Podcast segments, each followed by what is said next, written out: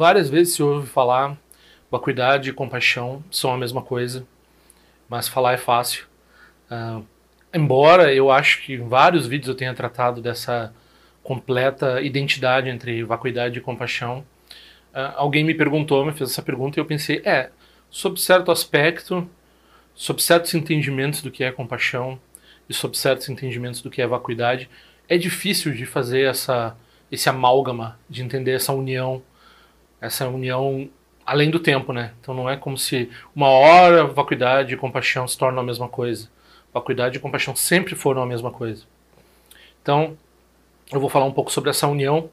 Na verdade, quem está ciente do canal já tem ouvido falar sobre definitivo e relativo, expediente e vários jeitos de falar de dois níveis de coisas, né? Então, muitas vezes a gente está falando da confluência desses dois níveis e algumas vezes tem um processo pelo qual se chega nessa união e em alguns ensinamentos a gente vai falar de uma união, de uma inseparabilidade que nunca, se, nunca houve uma separação verdadeira, né? Então você olha sobre o enfoque da compaixão, olha sobre o enfoque da, da vacuidade, mas é uma mesma realidade, né? Mas basicamente esse, essas ideias que eu já tenho tratado exaustivamente em vários vídeos, né, sobre é, definitivo e relativo, é, são as mesmas ideias aqui que a gente vai fazer, falar aqui, né? Então, vamos ver lá dentro do vídeo o que mais que eu tenho para dizer sobre a igualdade entre vacuidade e compaixão. tzal.org apresenta Tendril Conexões Auspiciosas. Então, você que está ouvindo o podcast, eu mando uns cartões do Dharma assim pelo correio. Quem já viu os vídeos já sabe como é que é a cara desses cartões. Então, quem quiser esses cartões podem mandar um e-mail para conexões auspiciosas, tudo junto, sem o tio, é claro, né? Conexões auspiciosas@gmail.com vocês mandarem o endereço de correspondência para esse e-mail, eu envio os cartões. E se vocês quiserem fazer uma contribuição, vocês podem fazer por esse e-mail mesmo, né, como uma chave Pix, ou vocês podem olhar no endereço uh, de patronagem lá no, no, no tsal.org, tsal.org barra patronagem, tem outras formas de contribuir com o canal. Conexões auspiciosas arroba gmail.com. Eu tenho a ideia também de fazer, talvez em dois anos, se, se resolver essa circunstância de pandemia, etc., fazer uma peregrinação para a Ásia, junto com o meu professor e a Sangha. Então eu estou juntando dinheiro para isso, porque é um, um, um valor alto para as minhas condições. Então, quem quiser contribuir com isso, também pode fazer um pix para conexõesauspiciosos.gmail.com ou outras formas de ajudar, daí tem lá na, na, no, na, na página de patronagem no meu site. Muito obrigado. Sempre é bom avisar. A primeira ideia que a gente tem de vacuidade, geralmente, é muito cortante, né? Porque uh, o que acontece é que nós temos algumas crenças, por mais que a gente se diga, não, eu sou materialista, cientista e acredito só no que é evidência empírica. Não, quando você ouve isso, você já fica pensando onde é que a pessoa está escondendo a sua metafísica. E normalmente tem um bocado de metafísica. O materialismo é uma posição metafísica, né? Então, normalmente a pessoa tem uma noção de existência muito forte né, noções de essência, essencialismos, várias formas de essencialismo, essencialismo semântico, essencialismo materialista, né, e essas ideias eh, filosóficas não examinadas, né, nos quais a gente normalmente a gente opera, uh, quando a gente começa a estudar, a entender a vacuidade, a gente começa a desafiar, por exemplo, a gente acredita muito no eu, a gente começa a desafiar do eu, né, da existência do eu, do apego ao eu, porque a gente não só tem um, uma crença, mas a gente tem uma energia de hábito, uma energia teimosa que reifica essa nossa crença e nos faz ter insatisfatoriedade, sofrimento e assim por diante. E também com relação a todas as coisas, nós temos vários graus de engano, tanto é que nós temos né, a prova de que nós temos uh, enganos com relação às coisas é que algumas delas nos atraem, nós vamos atrás delas, outras delas nos repelem, nós fugimos delas. Se nós somos, fôssemos um ser uh, realizado, não faria diferença alguma, a gente não veria um só sabor, né? Não teria, não teria por que procurar certas coisas e, evitar certas outras coisas, né? Do ponto de vista mundano, isso é uma loucura total, né? A gente está sempre discriminando. Eu quero isso, não quero aquilo. e assim por diante. O que, é o que faz sentido dentro de uma perspectiva convencional. Dentro da perspectiva de sabedoria, que abandona todos os vieses, né, a gente não diz assim, isso sim, aquilo não, e assim por diante. Aí a pessoa diz, ah, né, daí vem toda essa ideia de, com relação ao Dharma e o que é moral e assim por diante. Sim, no caminho, né, a gente tem Uh, tem que ter discriminação de saber o que, que é Dharma, o que não é Dharma, o que, que é correto, o que, que não é correto e assim por diante. Então a gente está praticando, né? A gente se coloca na posição não praticante. Na posição da realização, aí não tem esse tipo de discriminação. Tudo é usado, tudo é reconhecido imediatamente como sabedoria, tudo é reconhecido é, imediatamente como prática, né?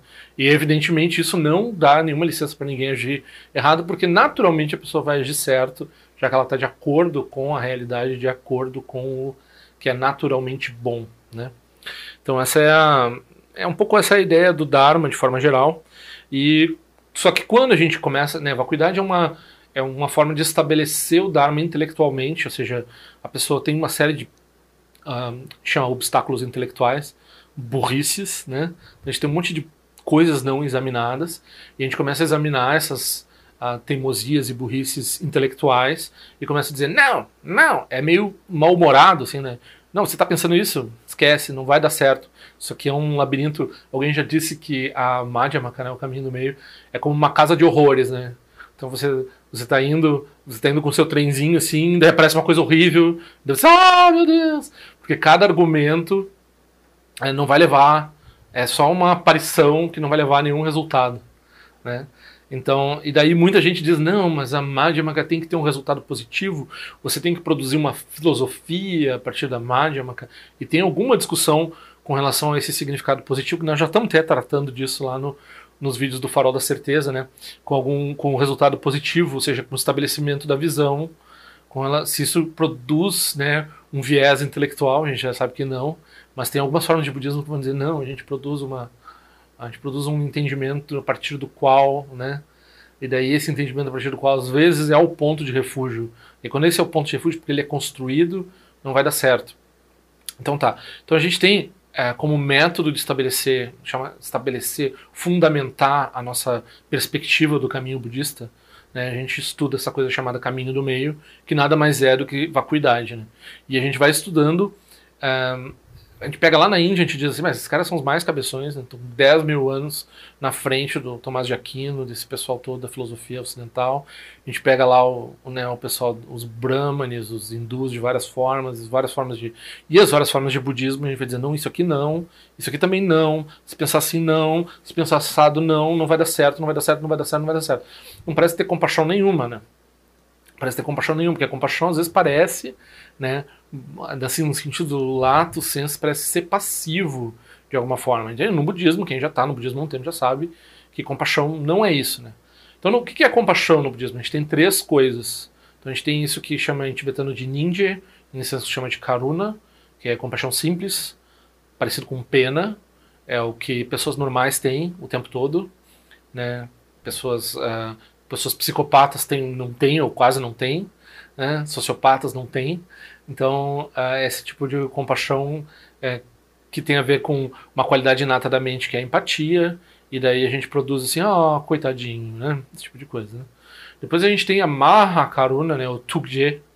Né? A Mahakaruna Tugje é a compaixão que entende samsara, entende insatisfatoriedade, entende o Dharma. Né?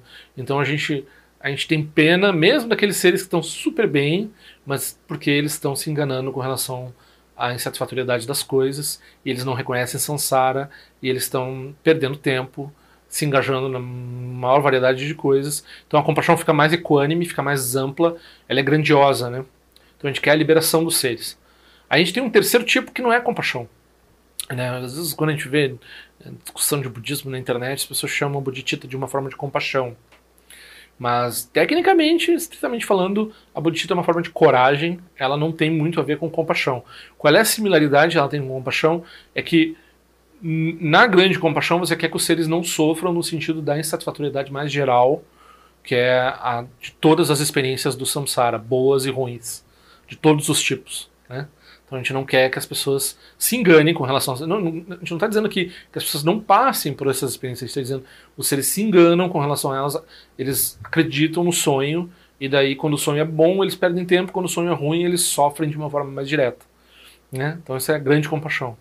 E a Bodhicitta, que não é compaixão, que é essa coragem imensa, ela diz assim: nós não só queremos que esses seres se libertem de todos os sofrimentos, de todas essas insatisfatoriedades inerentes ao processo condicionado das aparências e assim por diante, são inerentes às aparências em si, inerente ao nosso engano com relação às aparências, melhor colocado.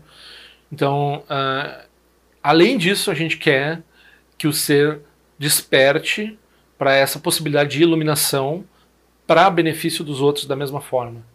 Então, a gente pensa assim, não é assim, coitado, não é assim, vamos parar de fazer ele sofrer, é, vamos dizer assim, vamos elevar ele ao estado de, Buda. Então a gente tem uh, primeiro, pena, não sabe o que fazer, não tem muito o que fazer, fica sofrendo assim junto, né? Sentido ordinário de compaixão. Sofrendo junto, assim, sem muito sentido. Essa compaixão, ela pode ser uma porta para compaixão grandiosa, ela pode ser melhor do que ter outros sentimentos é, ordinários do samsara, mas ela não, não tem grandes vantagens, assim, né? A karuna básica, né?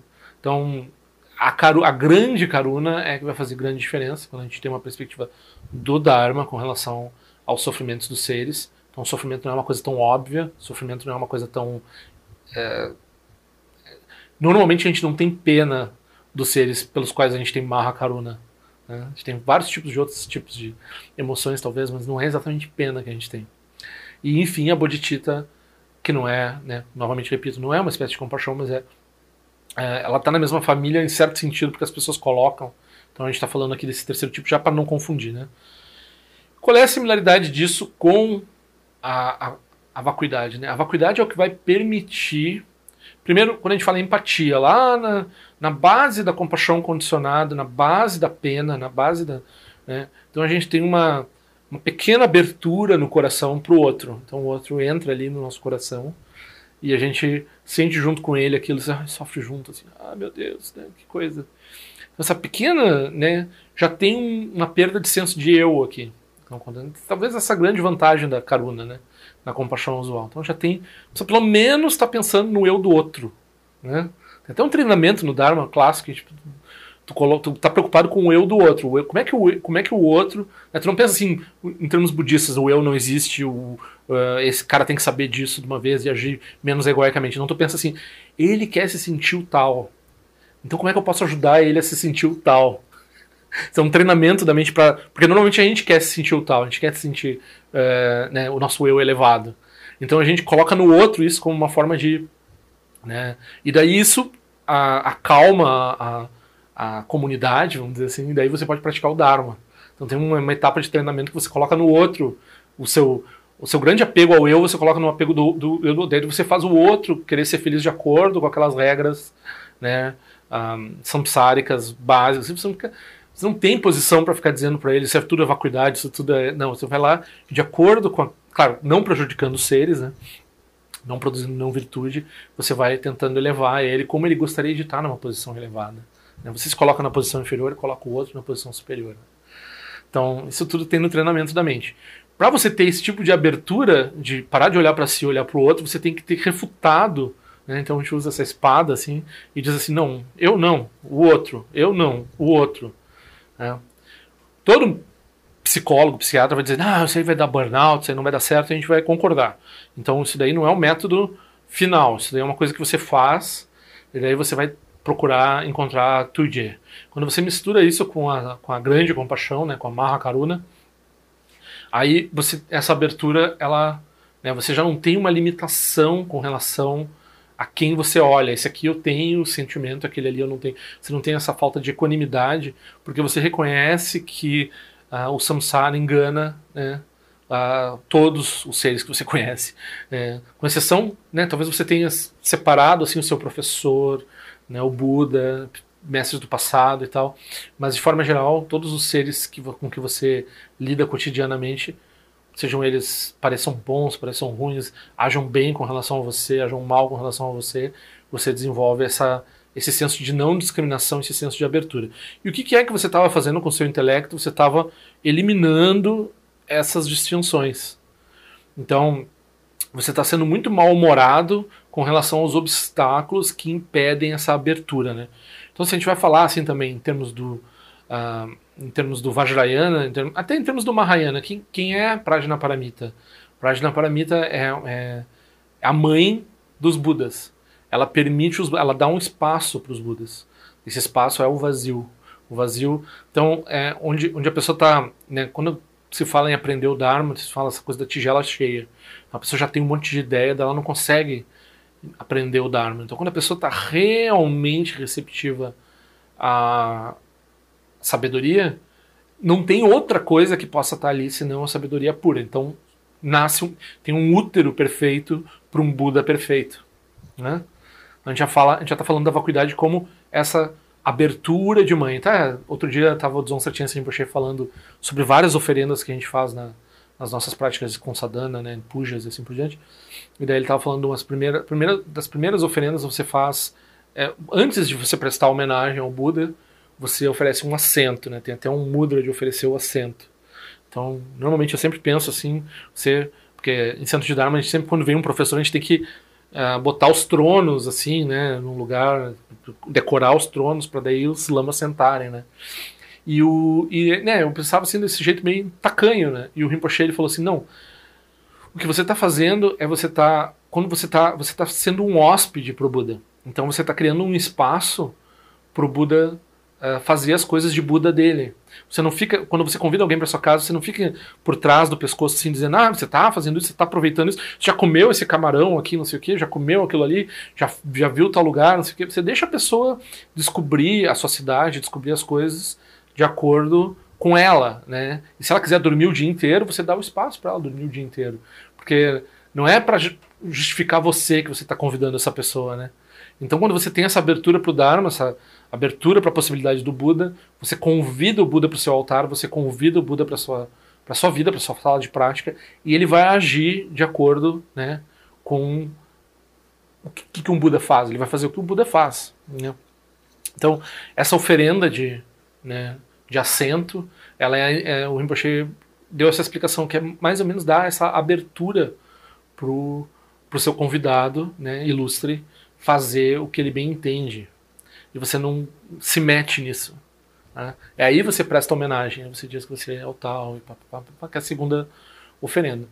Então, essa abertura que a gente está falando, que é em termos do útero, em termos também do convite na prática de sadhana, e também ah, quando a gente fala, né, então, a coisa mais comum das pessoas prestarem atenção no Vajrayana é o fato de que às vezes tem esses budas, esses casais, né, em união sexual.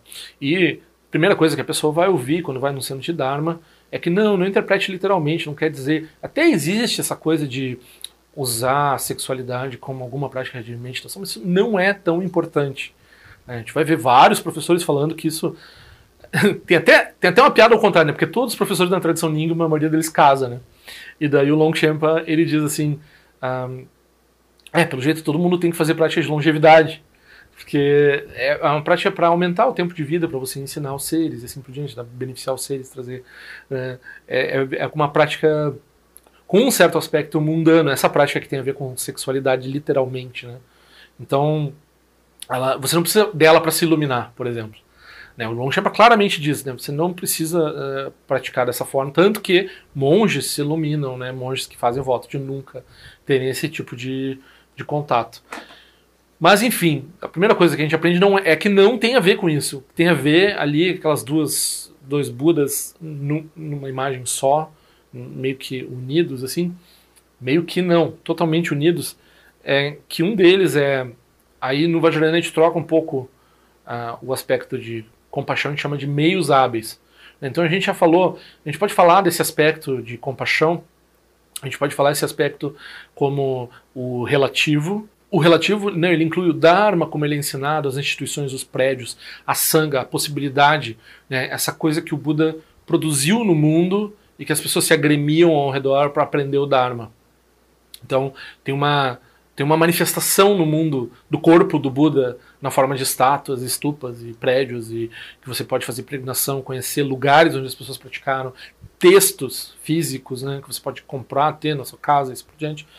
Então, lugares que você pode ir aprender o Dharma, pessoas que sustentam, tem todo esse, esse suporte que é o meio hábil, que é o aspecto expediente, que é o aspecto relativo, que é o aspecto de compaixão, que é o aspecto luminoso. Quando a gente fala aparências, assim, do ponto de vista lá do Dharma, então quando a gente fala Dharma e aparências tem a ver também porque essa aparência principal para nós, essa, esse surgimento compassivo do Buda, para a gente atingir esses entendimentos e poder estar falando disso e assim por diante. Né?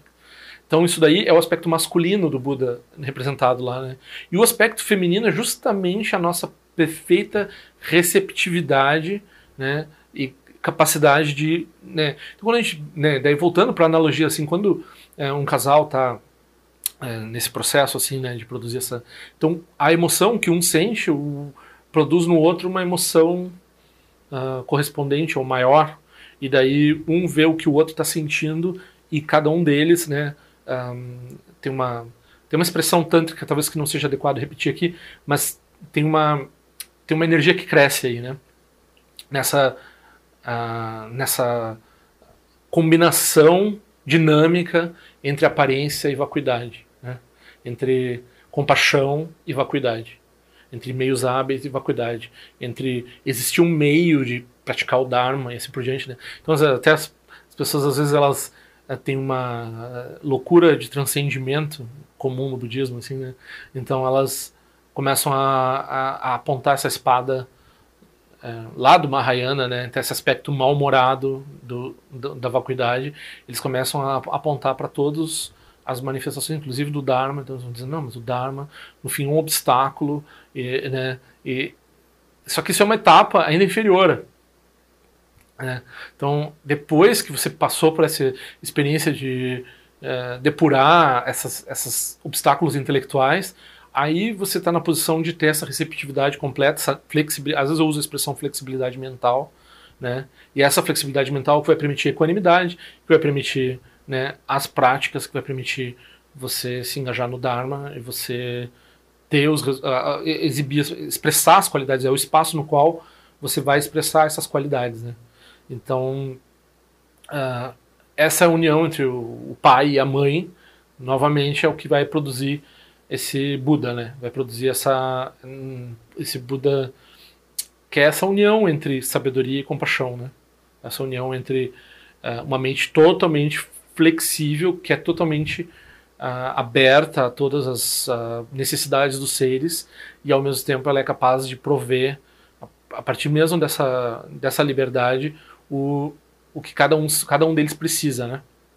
Então é, pela interdependência com, que nós temos com o Buda, quando a gente olha para a figura do Buda, olha para a figura dos nossos professores e da linhagem, é isso que a gente vivencia. A gente vivencia essa, a, essa união da receptividade que eles tiveram que nós aspiramos ter com a capacidade que eles tiveram e que nós aspiramos ter de uh, duplicar e multiplicar e, e produzir isso, né, fazer isso acontecer no mundo.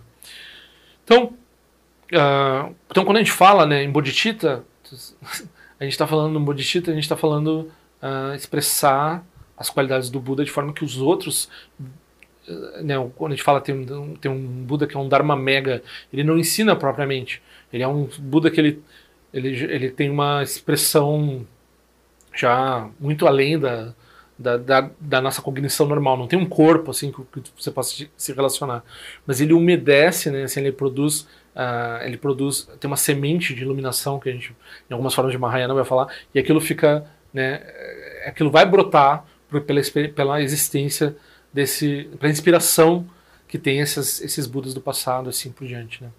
Então, e, isso, o que, que é isso? Uh, né, a gente fala que essa coragem da Bodhisattva de produzir outros iluminados, outros entre aspas, né? Mas outros iluminados é a coragem da Bodhisattva, mas isso é a compaixão também, porque esses seres também vão se libertar das insatisfatoriedades, e isso também é compaixão usual, porque afinal de contas ninguém está querendo sofrer por nada, então não precisa sofrer nem mesmo em termos das coisas óbvias, dos sofrimentos óbvios, né? Um, na prática, daí a gente está falando em vacuidade e compaixão, a gente está falando por que a gente está estudando Dharma, por que a gente está estudando, se livrando de vários eh, entendimentos errôneos para conseguir praticar, para conseguir se aproximar da sanga, para conseguir ter um professor, para conseguir obter os resultados, manifestar as qualidades e assim por diante. A gente está fazendo isso pela bodhicitta, a gente está fazendo isso pela compaixão. Não tem outro motivo para a pessoa se engajar no Dharma que não seja pela bodhicitta, pela compaixão, pela compaixão, pela compaixão mais usual e pelo menos pela compaixão, né? Daí eh, esse pessoal moderno gosta de falar de autocompaixão, né? É óbvio que você se inclui com os outros seres, né? pelo menos você lá no mais uh, chumbrega dos veículos budistas, você quer você mesmo não sofrer, pelo menos, né? Então, se você está com esse nível, ou algum dos outros três, a gente nem chama isso de compaixão, né? A gente chama eh, os outros três níveis, vamos dizer que Bodhisattva também seja um. A gente tem quatro aqui. Não tem outro motivo para se engajar no Dharma que não seja né, produzir essa, essas qualidades. Então, uh, eu acho que fica bem claro que quando a gente está falando da natureza da realidade, a gente está falando que a gente estabelece a visão, ou seja, entende como as coisas realmente são. Então a gente está falando de não ter uma, as coisas não terem uma essência, elas estarem além dos extremos, elas estarem além de existir, não existir, de surgir, não surgir. Isso é a mente do Buda. Isso é o que faz a gente achar mais trágico ainda o fato dos seres se engajarem com essas aparências e acreditarem tanto nelas e fazerem e produzirem tanto sofrimento por esse engajamento, produzir para eles e para os outros tanto sofrimento por acreditarem tanto nessa nesse sonho, né? Então, a gente surge uma, é, surge uma, é, que vai surgir se não for assim? Nossa, por que, que esse ser está se perdendo com relação a isso? Se é que você já tem algum grau de desprendimento, claro, você não vai ter um grau de desprendimento completo, você já tem algum desconfio, você desconfia que os problemas das pessoas pessoais, um, né, perto dos problemas globais, e daí perto dos problemas existenciais, perto dos problemas do samsara, eles são abobrinhas, né? Isso não, não, adianta também, você não é falta de compaixão você dizer para outro, isso é abobrinha. Então você não diz, então você acolhe aquilo, aquele sofrimento dentro do seu espaço que você criou através da sua prática de vacuidade, de entendimento da vacuidade. Então você é capaz de ser, ter uma mente flexível, receptiva, você é capaz de ter né, equanimidade, esse, todas essas qualidades, e daí você, com base nisso também, você é capaz de produzir uh, talvez, né, se você tem, se ele tem mérito, se você tem mérito, se você tem mérito, se tem uma interdependência, pode se produzir um benefício e esse benefício pode, se você fizer uma aspiração, se vincular ao Dharma novamente, tem todo esse processo novamente. Então, não sei. É, talvez eu ache difícil a pergunta porque como que eu vou entender, né, a, a vacuidade como separada da compaixão? Hum, é. Ainda mais tendo falado tanto sobre expediente definitivo e relativo e essas uniões, essas confluências, etc. Né? Então, isso é uma coisa que eu pensei, como é que eu ia falar sobre isso? Padma Dorje não é um professor budista reconhecido pela tradição. Ele apenas repete o que ouviu por aí. Se algo aqui fizer sentido, pergunte a respeito para seu próprio professor. Se não fizer sentido, descarte. tzal.org. Este áudio foi elaborado em resposta a uma pergunta, pedido ou desaforo. Qualquer coisa, escreva para padmadorje.gmail.com. Ao longo de minhas muitas vidas e até este momento, todas as virtudes que tenho alcançado, inclusive o mérito gerado por esta prática e todas as que vier a conseguir, ofereço para o bem-estar dos seres cientes. Possam a doença, guerra, fome e sofrimento diminuir para todos os seres, enquanto sua sabedoria e compaixão aumentam nesta e em vidas futuras. Possa eu claramente perceber todas as experiências como sendo tão insubstanciais como o tecido do sonho durante a noite e imediatamente despertar para perceber a manifestação de sabedoria pura no surgir de cada fenômeno. Possa eu rapidamente alcançar a iluminação para trabalhar sem cessar pela liberação de todos os seres. Rila wei kore shinga songpa na niwa malun jikwe neche le zingwa ten shinja so eza peka jarpa tu ten jiwe che. Om so chi jamian chen pene jira sa wakung sha tu ziwe ze tai e bai me jino juchul piyama nian jio ki sa songta tu ten jiwe che. Chume kwenye pema samba sa so ranchen che se no pa yi gara jiwan shuchu kitu peku kuse de shin te zin dar shin isho. Shik me tu shu drukpa nange wa cha tunga drukpa ten romu yen ngen kumpa ma lora sa nilun tu ten leta tu ten jiwe che. Peme je song peme risu che peme tan la chi kuse surwan peme wancho chi droma je so shin nani peme lun je dru jiwe che. Pene jiwa ne chin e poten pa yuri ne pa dan den pa si pe chen bundan kuse chan sen ten jiwe che. Tu song san je guru rinpoche ngon du konda dewa chenpa ja barche konsa tu tu rapa sa so adep san chinchi lap tu so shinan san gui beche shiwa dan san palung je dro pa chenche lo oma hong benza gui ru pema se de hong ken lo sho song de lo che zan lin sa song cha pa pe otro jo sho song nang wa dam mi rao du song ge le sho